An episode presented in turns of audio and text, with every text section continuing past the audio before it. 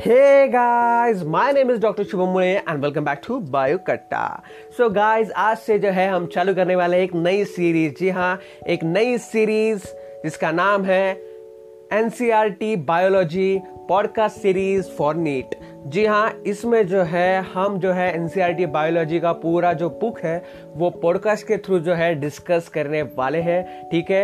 एक एनसीआरटी की line to line biology की जो है, मैं आपको इस पॉडकास्ट के ज़रिए जो है बताने वाला हूँ। तो जिन बच्चों को मालूम नहीं है कि पॉडकास्ट क्या होता है तो उन बच्चों को बता दूँ। पॉडकास्ट एक ऑडियो प्लेटफॉर्म होता है, जैसे आप मोबाइल पे लैपटॉप पे, अपने आईपैड पे म्यूज़िक सुनते हो, हेडफोन लगा के वैसे ही आपको करना है, सिर्फ़ हेडफोन लगाने हैं और आप पूरा एनसीईआरटी जो है, अच्छी तरह से अपने दिमाग में इमेजिन करके पूरा रिवाइज कर पाओगे। कभी कभी क्या होता है कि पढ़ पढ़ के हम थक जाते हैं तो इसीलिए जो है हम क्या करते हैं, गाने सुनते हैं या फिर हमारा ध्यान जो है दूसरे चीज़ों में लगा देते हैं। लेकिन जो मेरे डेडिकेटेड बच्चे हैं, जिनको डॉक्टर बनना ही है, उनके लिए है ये सीरीज़ जी हाँ जो दिन रात मेहनत करके अपने सपने को पूरा करना चाहते हैं, वो इस पॉडकास्ट को कभी भी, जब भी वो पढ़ पढ़ के थक जाए, जब भी वो बोर हो रहे हो, या जब भी वो ट्रैवल कर रहे हो, और उनको रिवाइज करना हो, उनको बस यही करना है कि ये हेडफोन लेने हैं मोबाइल में डालने हैं, और अपने कानों में लगा के पूरा एनसीईआरटी जो है रिवाइज करना है। सो so गाइस ये जो सेशन है हमारा, ये जो सीरीज़ है, हम चालू करने वाले हैं फ्रॉम ह्यूमन फिजियोलॉजी सेक्शन क्योंकि देखा जाए तो ह्यूमन फिजियोलॉजी सेक्शन जो है, सबसे ज़्यादा परसेंटेज जो है कैरी करता है फॉर नीट लगभग ट्वेंटी परसेंट ओके और इसीलिए जो है, हम ह्यूमन फिजियोलॉजी सेशन से चालू होने वाले हैं, और धीरे धीरे धीरे धीरे धीरे धीरे पूरी एनसीआरटी जो है, हम रिवाइज करने वाले हैं। सो so गाइज़ हमारा आज का पहला चैप्टर है that is body fluids and circulation तो बॉडी फ्लूइड्स एंड सर्कुलेशन शुरू करने से पहले आप सबको इस सीरीज़ चालू होने की खुशी में प्लीज़ यार लाइक कर दो शेयर कर दो सब्सक्राइब कर दो यार। कुछ नया आपके लिए करने जा रहा हूँ तो आपका सपोर्ट भी उतना ही बनता है। मुझे भी अच्छा लगेगा कि आपको पसंद आ रहा है तो लाइक करो शेयर करो और अपने दोस्तों के साथ भी इसे शेयर करो सब्सक्राइब करना ना भूले और चालू करते हैं हमारा आज का topic that is body fluids and circulation so guys देखा जाए तो हमें एक जगह से दूसरी जगह जाने के लिए कुछ ना कुछ ट्रांसपोर्ट लगता है, ठीक है? अगर मुझे, मेरी गली से, मेरे घर से, मेरे गली के नुक्कड़ तक जाना है तो मुझे कुछ ना कुछ साधन लगेगा। एक तो आप कहेंगे, सर, आपके पैर है ना, साधन की क्या ज़रूरत है? सपोज़ मेरे पैर नहीं है, या फिर सपोज़ मेरे पैर दर्द कर रहे हैं तो मैं क्या करूँगा? मैं गाड़ी पे जाऊँगा ठीक है, मैं साइकिल पे जाऊँगा, मैं रिक्शा से जाऊँगा तो कोई ना कोई मीडियम की आवश्यकता होती है। इसीलिए हम जो खाते हैं, ठीक है, इसी की तरह हम जो खाते हैं, जैसे कि फ़ूड जो हम खाते हैं ऑक्सीजन जो हम नोज़ के थ्रू लंग्स के अंदर लेते हैं, और हम सबको मालूम है कि एनर्जी प्रोडक्शन करने के लिए हमें ऑक्सीजन और ग्लूकोज की कितनी आवश्यकता होती है, ठीक है? और ये आवश्यकता जो है, ये जो नीड जो है सेलुलर लेवल तक होती है, ठीक है? सेलुलर लेवल से होती है और इन्हीं जो आवश्यकता वाली चीज़ें हैं, उन तक पहुँचाने के लिए भी हमारे बॉडी के अंदर एक स्पेशलाइज सिस्टम है, जिसे हम कहते हैं सर्कुलेटरी सिस्टम ठीक है? देखो, पक्का माल जब बनाना होता है, ठीक है? कोई भी कॉम्प्लेक्स फ़ूड जब मता बनाना होता है तो उसके लिए कच्चा माल लगता है, ठीक है? और ये कच्चा माल जो होता है, वो होता है मोस्टली ग्लूकोज एंड ऑक्सीजन ठीक है? एनर्जी प्रोडक्शन के लिए भी ये लगता है, और इसी के थ्रू जो है पूरा जो हमारा जो मेटाबॉलिज्म है, वो चलता है और इसी के लिए हेल्प करता है एक बहुत ही important system that is circulation system सबसे पहले ब्लड के बारे में बात की जाए तो blood is a special type of connective tissue और ये इतना स्पेशल क्यों? क्योंकि it's a fluid connective tissue which is mostly consisting of fluid matrix of plasma then of form elements form elements यानी कि सेल्यूलर एलिमेंट्स तो चलिए सबसे पहले बात करते हैं अबाउट द प्लाज्मा प्लाज्मा क्या है? प्लाज्मा एक स्ट्रॉ कलर का विस्कस फ्लूइड है। जी हाँ जो कि लगभग 55 परसेंट ऑफ़ द ब्लड जो है, होता है। और ये 55 परसेंट जो प्लाज्मा है, इसका 90 टू 92 परसेंट जो है, ठीक है 90 टू 92 परसेंट जो है, वो मोस्टली बना हुआ होता है ऑफ़ वाटर पानी होता है 90 टू 92 परसेंट और बाकी जो हिस्सा बचा है that is six to eight percent वो कैरी करता है क्या? वो कैरी किया जाता है बाय प्लाज्मा प्रोटीन्स। और बाकी एक से दो परसेंट, ठीक है, लेस देन वन परसेंट जो है, वो करते हैं मिनरल्स, ठीक है, वो पार्ट जो है कैरी करते हैं मिनरल्स। तो सबसे पहले बात की जाए इन प्लाज्मा प्रोटीन्स की तो प्लाज्मा प्रोटीन्स, कुछ इंपॉर्टेंट प्लाज्मा प्रोटीन्स, कुछ फ़ेमस प्लाज्मा प्रोटीन जो कि सबसे ज़्यादा काम में आते हैं हमारे ह्यूमन बॉडी के, वो होते हैं मोस्टली फाइब्रोनोजेन ग्लोब्यूलिन्स एंड अल्ब्यूमिन्स तो यहाँ पे बात की जाए तो फाइब्रोनोजेन के बारे में बात की जाए तो इसका मेन फ़ंक्शन जो होता है क्लॉटिंग ऑफ़ ब्लड जी हाँ क्लॉटिंग और कोएगुलेशन ऑफ़ ब्लड में जो है, ये मोस्टली हेल्प करता है। देन ग्लोबुलिन्स की बात किया जाए तो ये जो है, हमारा डिफेंस मैकेनिज्म संभालता है। हमारा पूरा जो है defence mechanism of the body जो है, ये इसके हाथ में होता है। देन अल्ब्यूमिन की बात की जाए तो it helps in osmotic balance ठीक है? It helps in maintaining osmotic balance and osmoregulation salt और वाटर के बीच में का जो मेंटेनेंस होता है, वो मेंटेन रखने में ठीक है? उसे कंट्रोल में रखने में हमें कौन हेल्प करता है? दैट इज़ अल्ब्यूमिन ओके और ये जो होते हैं कुछ इंपॉर्टेंट मिनरल्स भी होते हैं like sodium ion then calcium ion then magnesium bicarbonate chloride ठीक है? उसके साथ साथ ग्लूकोज अमाइनो एसिड लिपिड्स ये सारा कंटेंट भी जो है प्लाज्मा में होता है। सो so, देखा जाए अगर हम प्लाज्मा में से कुछ क्लॉटिंग फैक्टर जो है क्लॉटिंग फैक्टर भी प्रेजेंट होते हैं जो कि फाइब्रोनेजन के साथ साथ जो है ब्लड कोएगुलेशन में हेल्प करते हैं। अगर वो क्लॉटिंग फैक्टर को हम अपने प्लाज्मा से निकाल दें तो हम प्लाज्मा को क्या बुलाएँगे? हम प्लाज्मा को बुलाएँगे सीरम ठीक है? सीरम बुलाएँगे, ठीक है? श्री राम के जैसा श्रीराम बुलाएँगे, अगर उसमें से हम क्लॉटिंग फैक्टर जो है निकाल दे। ये बहुत ही एक इंपॉर्टेंट एमसीक्यू है, जो बहुत बार अब तक पूछा गया है। चलिए अब बात करते हैं अबाउट द सिल्वर एलिमेंट्स तो सिल्वर एलिमेंट्स कैरी करता है ब्लड का हिस्सा लगभग 45 परसेंट क्योंकि 55 परसेंट कौन कैरी करता है? प्लाज्मा ठीक है? तो ये फॉर्म एलिमेंट्स यानी कि सेलुलर एलिमेंट्स कौन कौन से होते हैं? ये मोस्टली होते हैं erythrocytes that is RBC then डब्ल्यूबीसीस यानी कि क्या? ल्यूकोसाइट्स एंड देन थ्रोम्बोसाइट्स यानी कि क्या? प्लेटलेट्स ये जो है कुछ इंपॉर्टेंट फॉर्म एलिमेंट्स है ऑफ़ द ब्लड तो इनमें से सबसे ज़्यादा क्वांटिटी में that is most abundant of the cell ठीक है? Most abundant of this all कौन होता है? दैट इज़ आरबीसी यानी कि एरेथ्रोसाइट जो कि लगभग 5 मिलियन टू 5.5 मिलियन होता है इन अ मिलीमीटर क्यूब ठीक है? In one millimetre cube of the blood ठीक है? एक मिलीमीटर क्यूब हम वॉल्यूम ले ब्लड का तो और उसमें के सेल हम आरबीसी हम काउंट करें तो कितना काउंट निकलेगा? लगभग 5 मिलियन टू 5.5 मिलियन और ये जो आरबीसीज है रेड ब्लड सेल्स या रेड ब्लड कार्पस्कल्स ये कहाँ पे तैयार होती है? तो देखा जाए तो एक अडल्ट ह्यूमन बींग में ये तैयार होती है इन रेड बोन मैरो और इन अब जो हम एम्ब्रियो होते हैं या हम इन्फेंट होते हैं, तब ये तैयार होती है mostly in spleen and in liver okay और बड़े होने के बाद ये फॉर्म होती है इन रेड बोन मैरो अगर अगर आपको अभी कभी कभी क्वेश्चन गिरता होगा ना कि मतलब आरबीसीस को रेड ब्लड कार्पस्कल क्यों कहते हैं? इनको जो ये रेड कलर है, कहाँ से मिलता है? तो इनको जो ये रेड कलर है, वो मोस्टली मिलता है थ्रू द हीमोग्लोबिन ठीक है?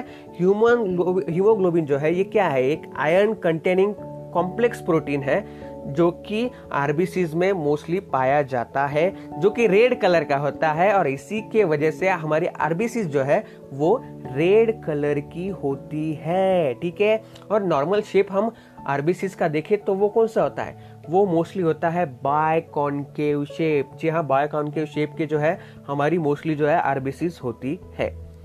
अगर हम हेल्दी इंडिविजुअल का इस हीमोग्लोबिन काउंट करें तो वो मोस्टली होता है लगभग 12 to 16 grams, okay, per 100 ml of the blood in, mostly in, ठीक है अडल्ट मेल और अगर हम फीमेल की बात करें तो वो मोस्टली होता है लगभग 11 टू 14 या 15 ग्राम पर 100 एम ऑफ़ द ब्लड और ये जो है, इनका मेन फ़ंक्शन क्या होता है? ये क्या करते हैं? Transport of respiratory gases that is of carbon dioxide and mostly of oxygen ठीक है?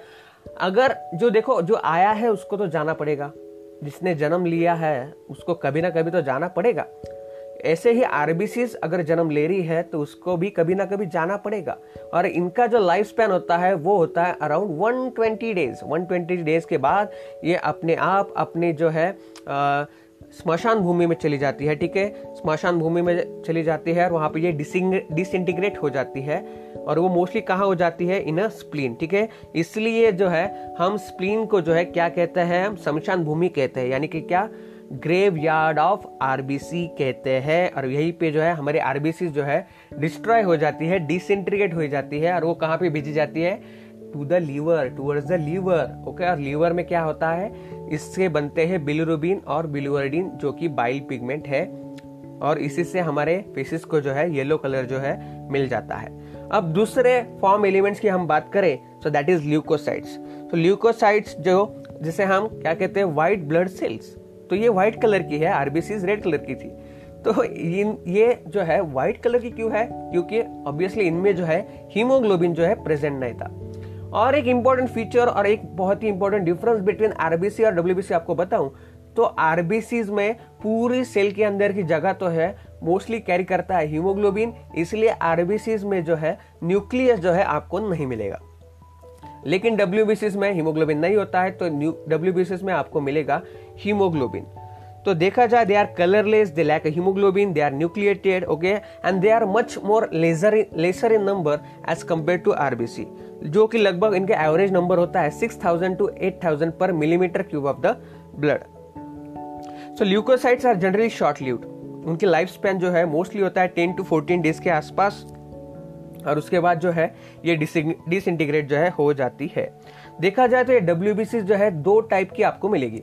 एक होती है ग्रैनुलोसाइट और दूसरी होती है अग्रैनुलोसाइट्स ग्रैनुलोसाइट को ग्रैनुलोसाइट क्यों कहेंगे? तो ग्रैनुलोसाइट के साइट जहाँ ये जो सेल होती है, इनके सेल में जो है आपको ग्रैन्यूल्स नज़र आएँगे, ठीक है? ग्रैनुलर एक पैटर्न नज़र आएगा और इसी की वजह से जो है, इन्हें हम कहते हैं ग्रैनुलोसाइट जिसमें आता है न्यूट्रोफिल्स इोसिनोफिल्स एंड बेसोफिल्स और अग्रैनुलोसाइट्स में, जिनमें हम ये ग्रैनुलर पैटर्न हम उनके साइटोप्लाज्म में हमें नहीं दिखेगा, वो होते हैं mostly lymphocytes and monocytes so यहाँ पे देखा जाए सबसे पहले, बात की जाए न्यूट्रोफिल्स की तो they are the most abundant cells ठीक है ऑफ़ टोटल डब्ल्यूबीसी जो कि लगभग कैरी करते हैं 60 to 65 percent of the WBC and सबसे कम होते हैं यहाँ पे बेसोफिल्स जो कि लगभग कैरी करते हैं 0.5 to 1 percent among them neutrophils and monocyte जो है मोनोसाइट लगभग कैरी करते हैं around six to eight percent they are phagocytic cell ठीक है? दे डिस्ट्रॉय फॉरेन ऑर्गेनिजम्स जो कि बॉडी में एंटर करते हैं, उसे मारने का काम जो करते हैं वो कौन करते हैं? Mostly neutrophils and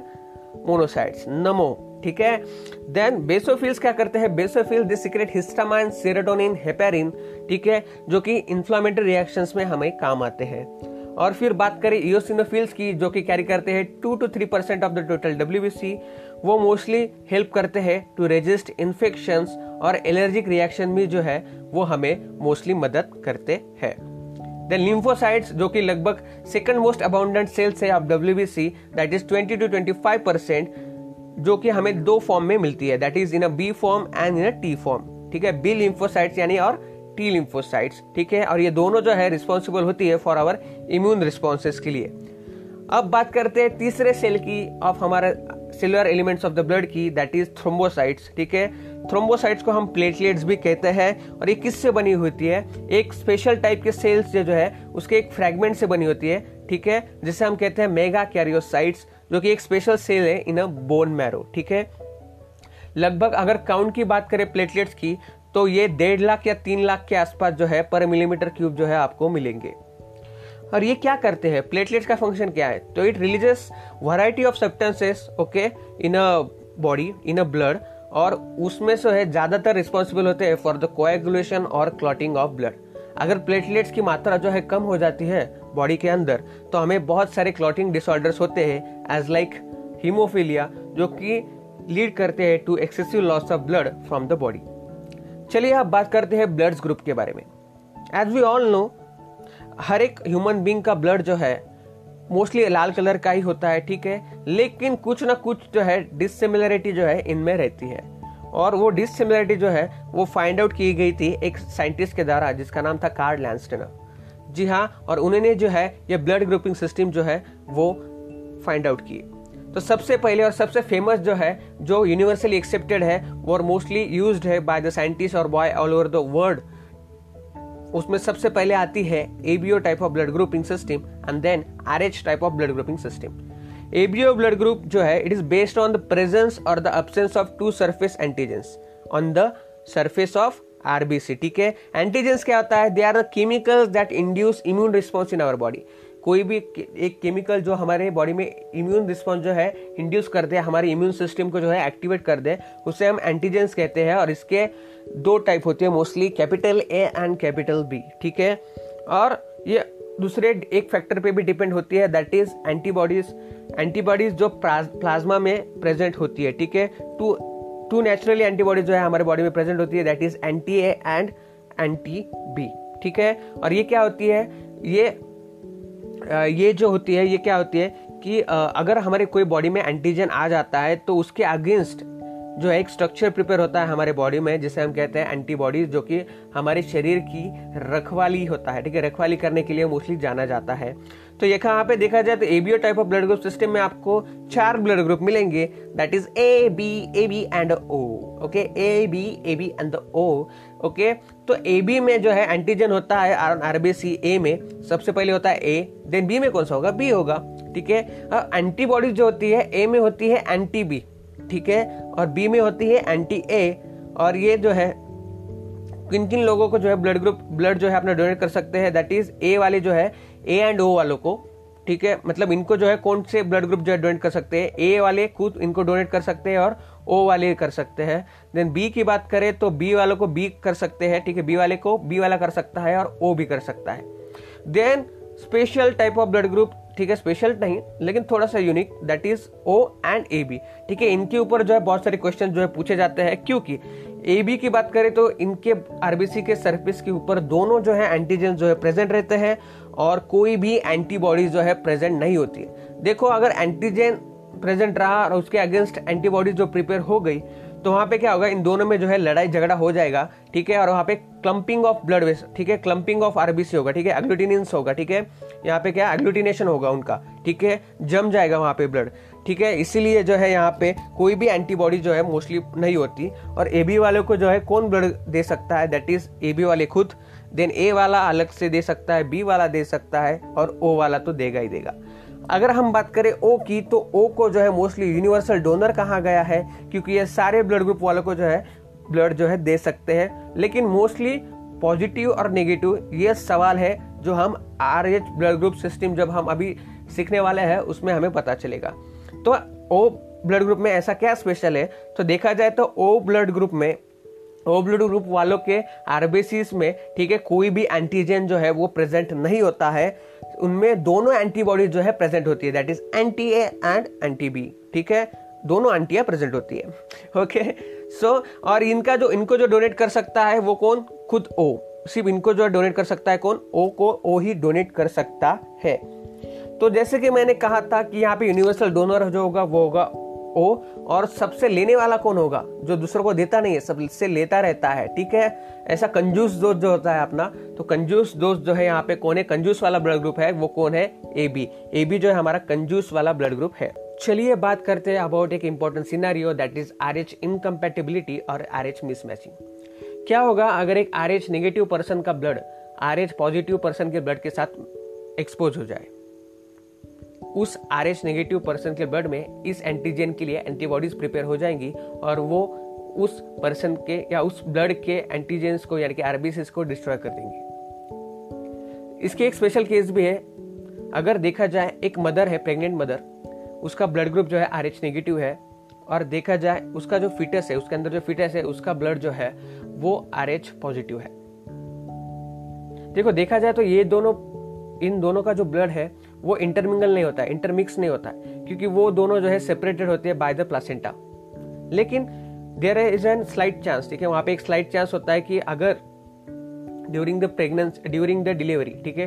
During the parturition during the delivery इस बच्चे का ब्लड जो है आर एच पॉजिटिव ब्लड जो है एक्सपोज हो जाए to the R H negative blood of the mother क्या होगा? जैसे ही ये एक्सपोज हो जाएगा मदर के अंदर जो है, इस एंटीजन के लिए आर एच पॉजिटिव ब्लड के लिए जो है एंटीबॉडी जो है प्रिपेयर होना चालू हो जाएगी और प्रिपेयर हो जाएँगी।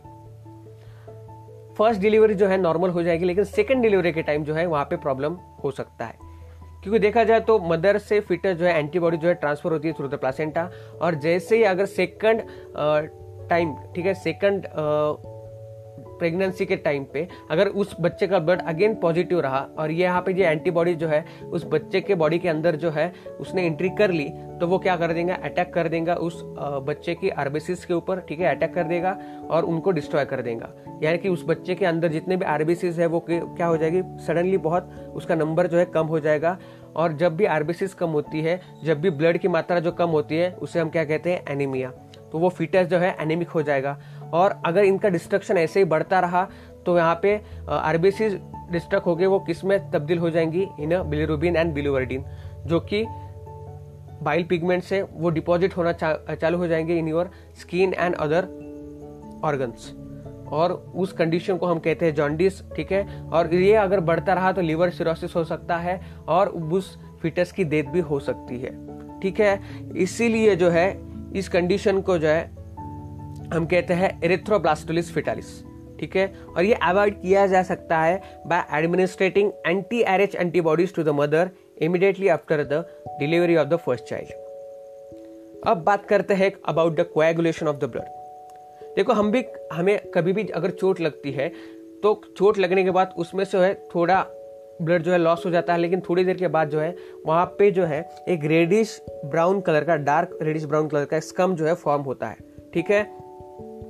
और उसे हम कहते हैं क्लॉट और कोएगुलम। ठीक है? मेनली ये क्या होता है? क्लॉट और कोएगुलम जो है it's a network of threads ठीक है? जिसे हम कहते हैं फाइब्रिन्स विद द प्लेटलेट्स ठीक है? और ये फाइब्रिन जो है, किससे बना होता है? ये बना हुआ होता है ऑफ़ बाय द फाइब्रोनोजन ठीक है? फाइब्रोजन से ये बना हुआ होता है, ठीक है? और ये जो है फाइब्रोनोजन जो है फाइब्रिन में तब्दील होते हैं with the help of enzyme that is thrombin ठीक है? थ्रोम्बिन की मदद से जो है हेल्प हो जाते हैं, ठीक है? मदद से जो है ये कन्वर्ट हो जाते हैं ना फाइब्रिन और ये फाइब्रिन जो है with dead cells with platelet जो है, ये जो क्लॉट और ये कोएगुलम जो है फॉर्म करती है। और ये जो थ्रोम्बिन है, ये बनता है बाय द प्रोथ्रोम्बिन ठीक है? प्रोथ्रोम्बिन ये इनएक्टिव फॉर्म है और थ्रोम्बिन एक्टिव फॉर्म है और ये बनता है with the help of enzyme that is thrombokinase ठीक है? Thrombokinase is very essential to convert prothrombin into thrombin जो कि कन्वर्ट करने वाला है फाइब्रिनोजन को फाइब्रिन में, और fibrin along with dead cells clot ठीक है डेड सेल्स जो है फाइब्रिन नेटवर्क है फाइबर्स के साथ प्लेटलेट्स के साथ, वहाँ पे क्या है क्लॉट जो है बनाने वाली है। तो ये सारी जो प्रोसेस है, ये जो है इंट्रेंसिक और एक्सटेंसिक पाथवे है, इसमें जो है बहुत सारे फैक्टर जो है रिस्पॉन्सिबल होते हैं। कैस्केड मैकेनिज्म है कैस्केड मतलब क्या? चेन लाइक चेन लाइक जो है मैकेनिज्म है, ठीक है, जिसे हम कहते हैं कोएगुलेशन ऑफ़ ब्लड ठीक है? और ये हमें बहुत ही हेल्प करता है to avoid loss of blood और इसके लिए सबसे इंपॉर्टेंट कंटेंट जो होता है, जो सबसे पहले इसे स्टिमुलेट करता है दैट इज़ प्लेटलेट्स और एक इसमें जो है कैल्शियम आयन जो है, बहुत ही इंपॉर्टेंट रोल जो है प्ले करते हैं, ठीक है in inter convergence of enzymes ठीक है. तो अब जो है, हम बात करने वाले हैं mostly about that is lymph ठीक है. यहाँ पे जो है, हमारा ब्लड का जो है ओवरऑल जो है हिस्सा जो है खत्म होता है। अब हम बात करेंगे लीफ, जो कि अनदर टिश्यू फ्लूड है, जो हमारे बॉडी में जो है मोस्टली पाया जाता है। तो क्या होता है ब्लड जो है कभी कभी कैपिलरीज के थ्रू जो है टिश्यूज में पास हो रहा रहता है, ठीक है? पास हो रहा होता है with some water and along with some water soluble substances ठीक है? टिश्यू जो फ्लूड टिश्यू के बीच में जो स्पेसेस होते हैं, उसमें जो है ये चला जाता है। लेकिन इन कैपिलरीज के पोर्स जो है बहुत ही छोटे होते हैं। ठीक है? Most of the cellular content यानी कि आरबीसी और जो बड़े बड़े मॉलिकुलर वेट वाले सब्सटेंस होते हैं दैट इज़ प्रोटीन जो है, ये जो है उस ब्लड वेसल्स जो है पास नहीं हो पाते हैं और वो जो है ब्लड वेसल्स में ही रहते हैं और सिर्फ़ ये जो वाटरी फ्लूड जो है, ये ब्लड वेसल से इन टिश्यू फ्लूड्स में जाता है और इसी टिश्यू फ्लूड्स को या इसी इंटरस्टेशियल फ्लूड को हम कहते हैं लिम्फ और यही जो है आगे जाके बनाता है लिम्फेटिक सिस्टम ठीक है? और ये क्या करता है? ये करता है exchange of nutrients and gases between the blood and tissue spaces और through the to the cells ठीक है? और इसको कैरी करने वाली भी एक नेटवर्क होता है सेल जैसा, ठीक नेटवर्क होता है विसल्स का, जिसे हम कहते हैं लिम्फेटिक सिस्टम ठीक है? और इसे जो कैरी करने वाली मेजर वेन्स है, जिसे हम कहते हैं लिम्फेटिक वेन ठीक है? और लिम्फेटिक वेसल्स और यहाँ पे देखा जाए लिम्फ जो है बिल्कुल कलरलेस है, क्योंकि इसमें जो है कोई भी आपको हीमोग्लोबिन नहीं मिलेगा, ठीक है?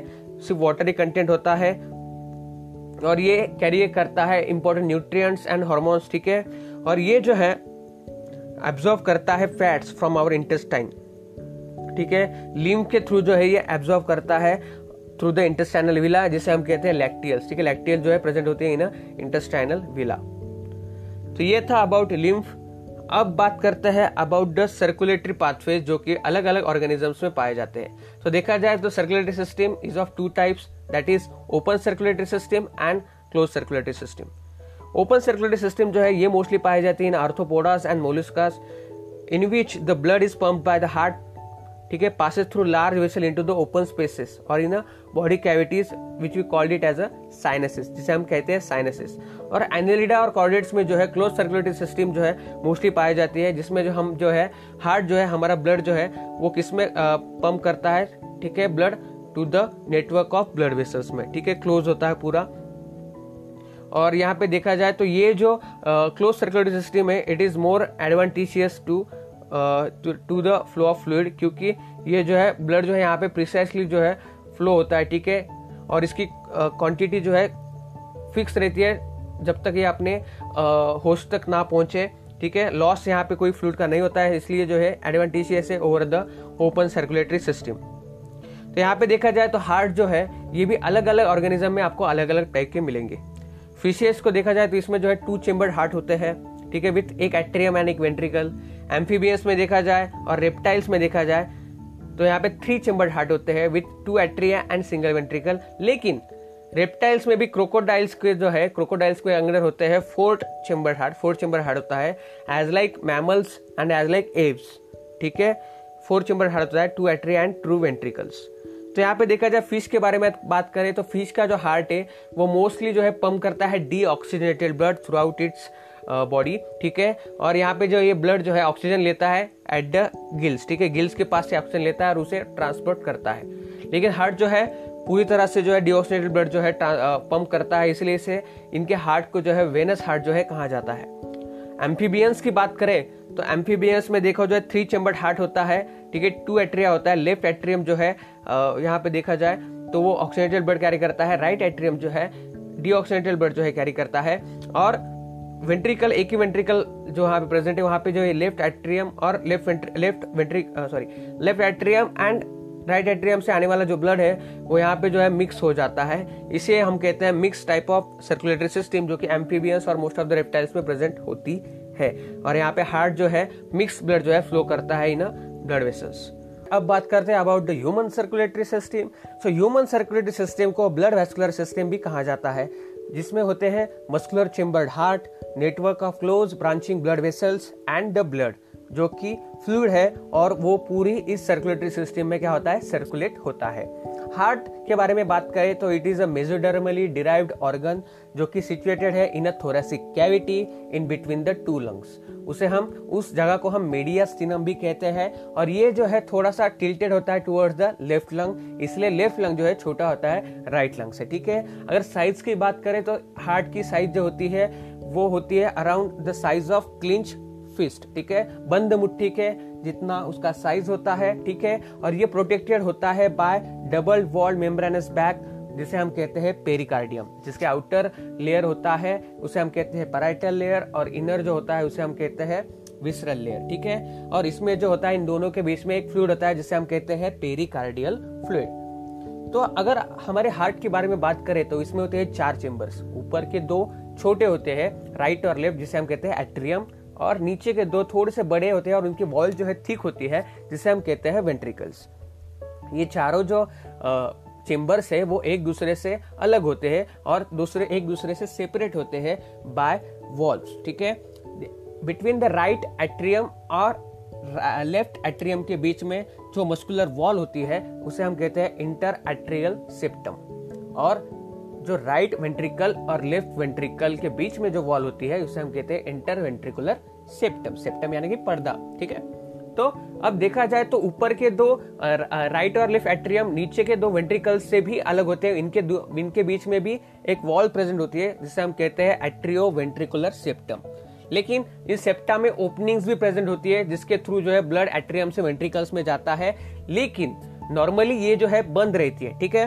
अब बात करें अगर राइट एट्रियम और राइट वेंट्रिकल की, इसके बीच में जो ये ये सेप्टम है, ठीक है? It is guarded by three muscular flaps और कस्प जिसे हम कहते हैं ट्राइकस्पिड वॉल और लेफ़्ट एट्रियम और लेफ़्ट वेंट्रिकल के बीच में it is guarded by two muscular two muscular flaps and curves जिसे हम कहते हैं बायकस्पिड और मिट्रल वॉल ठीक है?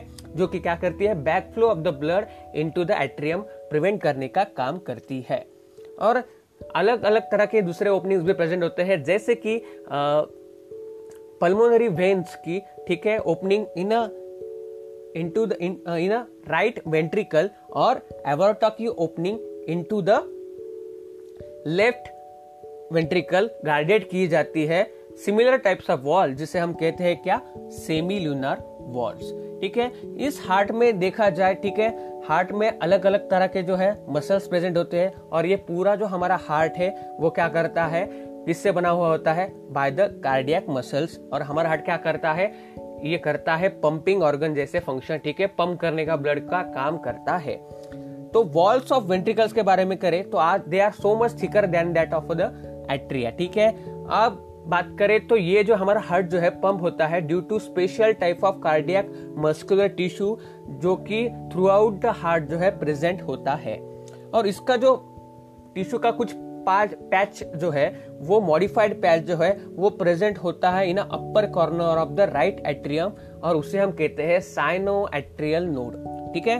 और एक थोड़ा सा इसका मास जो है और दूसरी जगह पे देखो गैदर हुआ होता है वो कहा होता है? It's seen in lower corner of the right atrium close to the atrioventricular septum जिसे हम कहते हैं एट्रियो वेंट्रिकुलर नोड और इसमें से कुछ फाइबर्स निकलते हैं, ठीक है? नोडल फाइबर्स निकलते हैं बंडल ऑफ़ फाइबर्स निकलते हैं, जो कि वेंट्रिकुलर सेप्टम में से निकलते हैं तो उसे हम वहाँ पे बंडल ऑफ़ हिस कहते हैं, और फिर throughout the ventricular muscles और कार्डियक मसल जो है स्प्रेड हो जाते हैं in the form of fibres जिसे हम कहते हैं परकिंजे फाइबर्स ठीक है? तो और इन्हीं टिश्यूज की वजह से जो है हार्ट जो है हमारा पंपिंग का फ़ंक्शन करता है।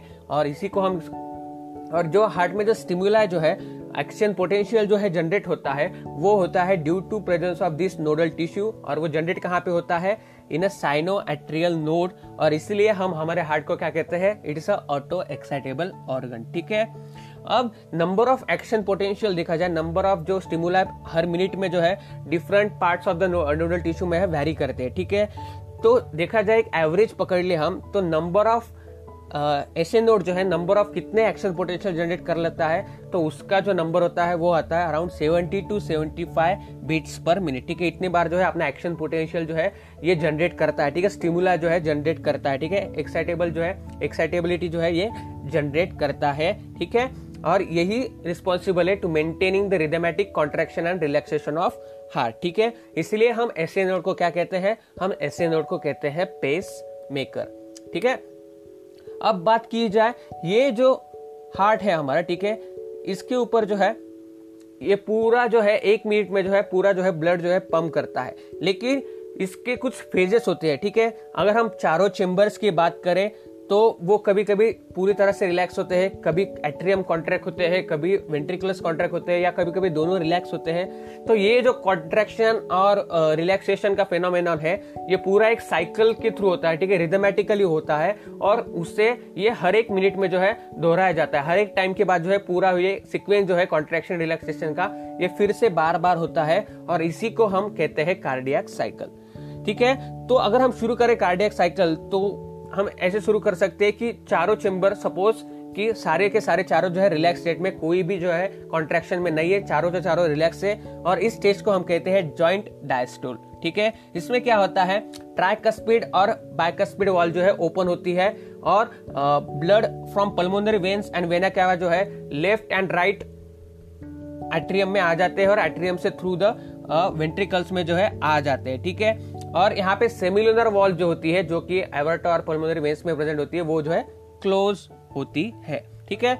अब क्या होता है, ऐसे नोड जो है एक्शन पोटेंशियल जनरेट करता है और स्टिमुलेट करता है पूरे कार्डियक टिश्यू को, और फिर क्या होता है, ये सबसे पहले एट्रियम में जो है फैल जाता है, और इसके क्या होता है एट्रियम का, दोनों एट्रियम का, ठीक है, क्या होता है कॉन्ट्रैक्शन होता है, जिसे हम कहते हैं एट्रियल सिस्टोल ठीक है?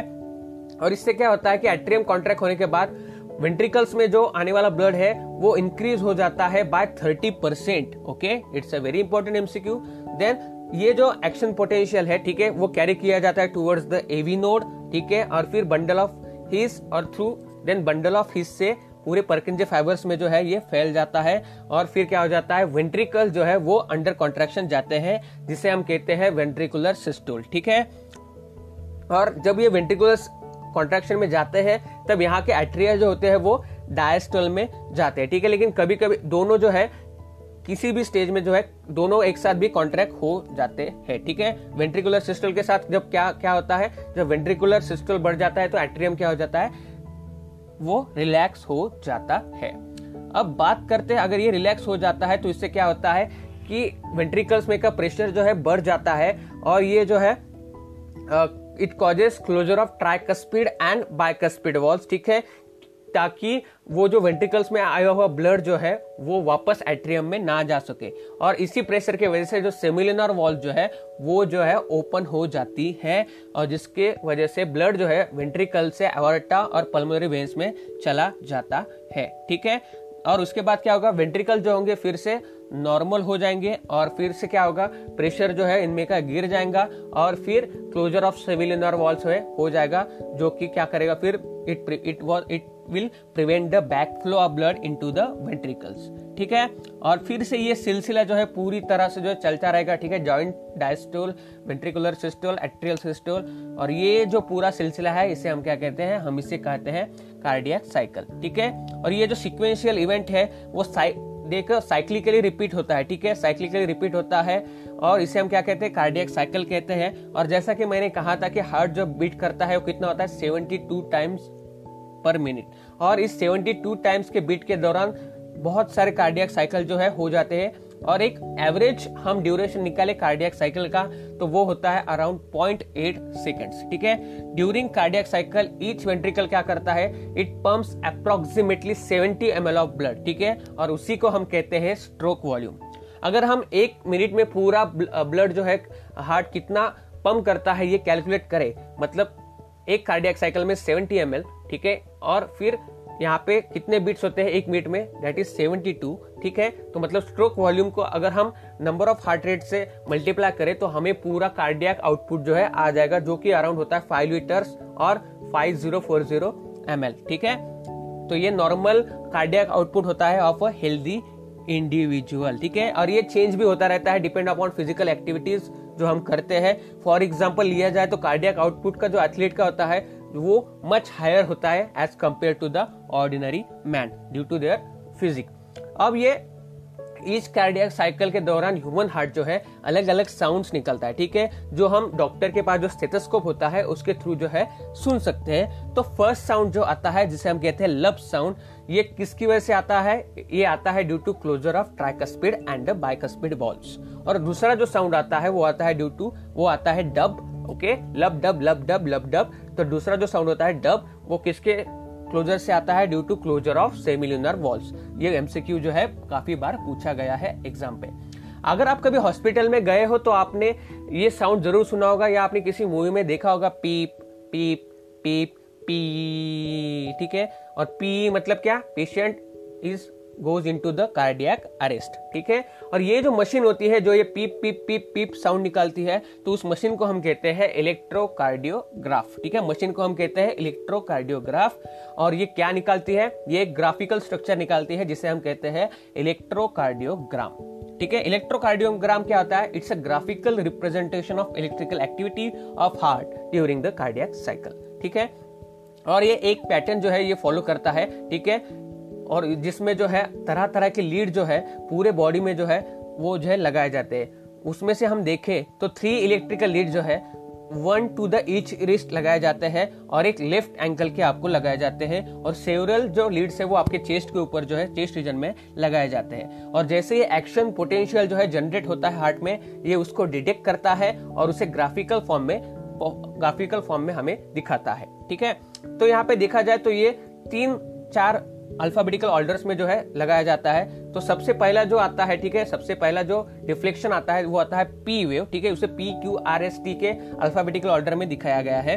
तो पी वेव जो आती है मतलब पहला थोड़ा सा डिफ्लेक्शन जो आता है, वो आता है due to the excitation of atria ठीक है? मतलब ऐसे और जब एक्शन पोटेंशियल जनरेट करेगा, तब क्या होगा? एट्रियम का कॉन्ट्रैक्शन होगा और ये कॉन्ट्रैक्शन या डिपोलराइजेशन ठीक है? बोथ एट्रियम का ये पी वेव से है, दिखाया जाता है। फिर देखा जाए तो क्यू आर एक्स कॉम्प्लेक्स आता है, ठीक है? एक बड़ा सा डिफ्लेक्शन आता है उस ग्राफिकल रिप्रेजेंटेशन में जो दिखाता है कि अब एविन अब एसे नोड जो है ऐसे नोड से इलेक्ट्रिकल इंपल्स एवी नोड में पहुँच चुकी है और एवी नोड से पूरे वेंट्रिकल्स में पहुँच चुकी है और इसके थ्रू क्या हुआ?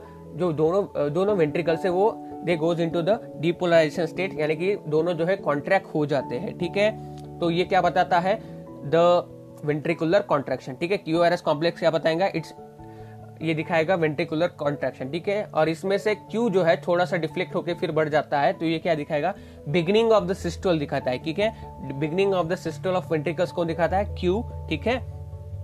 और फिर थोड़े टाइम के बाद और एक थोड़ा सा डिफ्लेक्शन आता है, जो कि पी वेव से थोड़ा बड़ा होता है, लेकिन क्यू आर एस कॉम्प्लेक्स से बहुत ही छोटा होता है, जिसे हम कहते हैं टी वेव ठीक है?